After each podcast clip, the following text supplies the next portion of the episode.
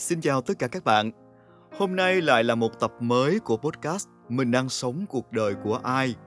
Và xin mời tất cả các bạn cùng lắng nghe một bài viết tôi đặt tựa đề là Cảm ơn những người đã cùng ta vào sinh ra tử. Các bạn thân mến, cuộc đời của chúng ta từ khi rời xa vòng tay gia đình phải chăng nhờ có những người bạn tốt mà vững vàng, mà thấy mình có thêm sức mạnh để phấn đấu. Bốn năm đại học, có lẽ là khoảng thời gian chúng ta nương tựa vào bạn bè nhiều nhất. Hầu hết đều là dân tứ xứ. Đứa may mắn thì được vào ký túc xá, đứa chậm chân hơn thì phòng trọ thẳng tiến. Điểm chung là đều ngơ ngác giữa phố thị cộng thêm một chút cô đơn nơi xứ người có lẽ vì vậy mà dễ dàng đồng cảm và sẻ chia bạn có từng giống tôi ở một căn phòng trọ bé xíu mà nhét gần sáu đứa mỗi bữa cơm cả phòng ăn chưa tới 20.000 đồng cách nay 15 năm. Cuối tháng thì mỗi thằng chia nhau từng gói mì, hộp cơm, thậm chí một cái áo mới tới mấy đứa mặc chung. Quãng đời đáng nhớ đó, chúng ta đã cùng dìu nhau qua những ngày gian khó. Đã ngồi bên nhau những đêm cúp điện, ôm đàn guitar, vừa hát vừa kể chuyện xa nhà. Đến những ngày lơ ngơ bước chân vào đời, hành trang của chúng ta lại có thêm những thông tình mới. Đó là đứa bạn mình quen, lúc hai đứa cùng ngồi chờ phỏng vấn xin việc, nói dăm ba câu rồi thân thiết tới giờ. Đứa bạn đó đã cùng bạn chinh chiến trong những ngày đầu đầy thử thách trong công sở. Bạn đứng lên bảo vệ nó khi bị đồng nghiệp ức hiếp. Nó cưu mang bạn cả tháng trời, khi lương phải gửi hết về quê cho mẹ trị bệnh.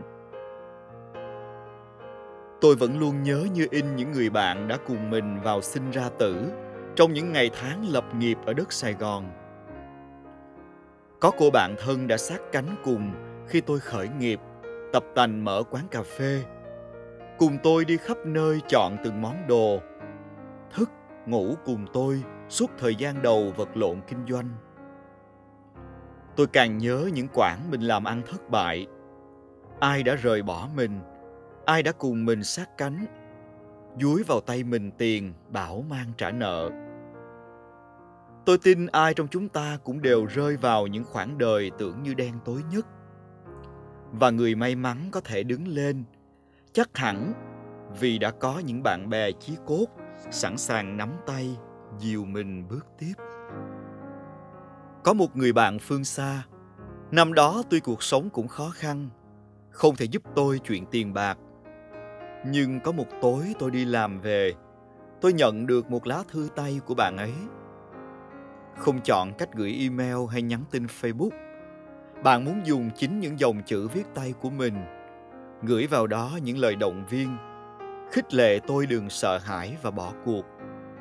Những ân tình như vậy, tôi không bao giờ quên được. Nghe đến những dòng này, bạn có phải đang tạm gấp trang giấy của mình lại, mường tượng xem những ai đã từng đi qua đời mình chia sẻ với mình những khoảnh khắc đáng nhớ nhất.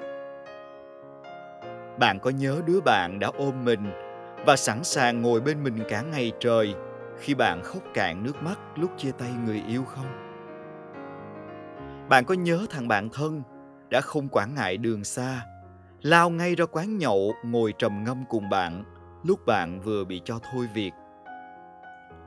Bạn có nhớ người đã kiên trì ngồi chỉnh cho bạn từng dòng hồ sơ xin việc nhắc bạn từng việc nhỏ trong mấy tháng đầu đi làm. Chỉ bảo bạn tận tình những ngày lơ ngơ vào công ty mà chưa hề mảy may khó chịu. Nhiều người nghĩ tình bạn của những ngày hiện thực vốn dĩ không còn trong sáng hồn nhiên như thời đi học, khi nó đã nhúm vào đó gánh nặng cơm áo. Tình bạn thiết thân sẽ đi kèm những quyền lợi có thể vì đó mà thân thiết hơn, cũng có thể vì đó mà tương tàn. Tôi không phủ nhận điều đó, nhưng tôi nghĩ đó là những phép thử mà cuộc đời tạo ra để chúng ta nhận ra ai là bạn bè thật sự của mình.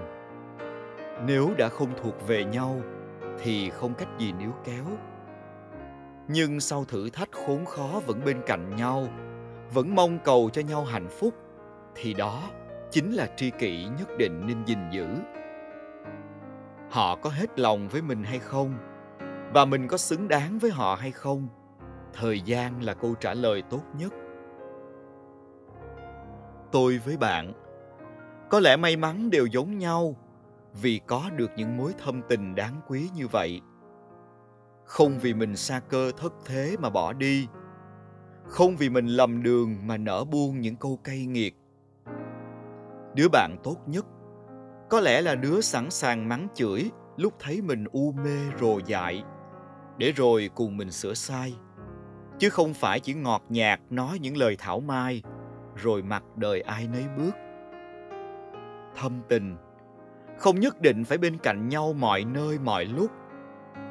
Thâm tình là dù xa cách nhau, nhưng vẫn đủ thấu hiểu, tin tưởng và luôn mong cầu người kia hạnh phúc thật ra, muốn biết một người quý mình đến đâu, chỉ cần xem lúc mình thất bại.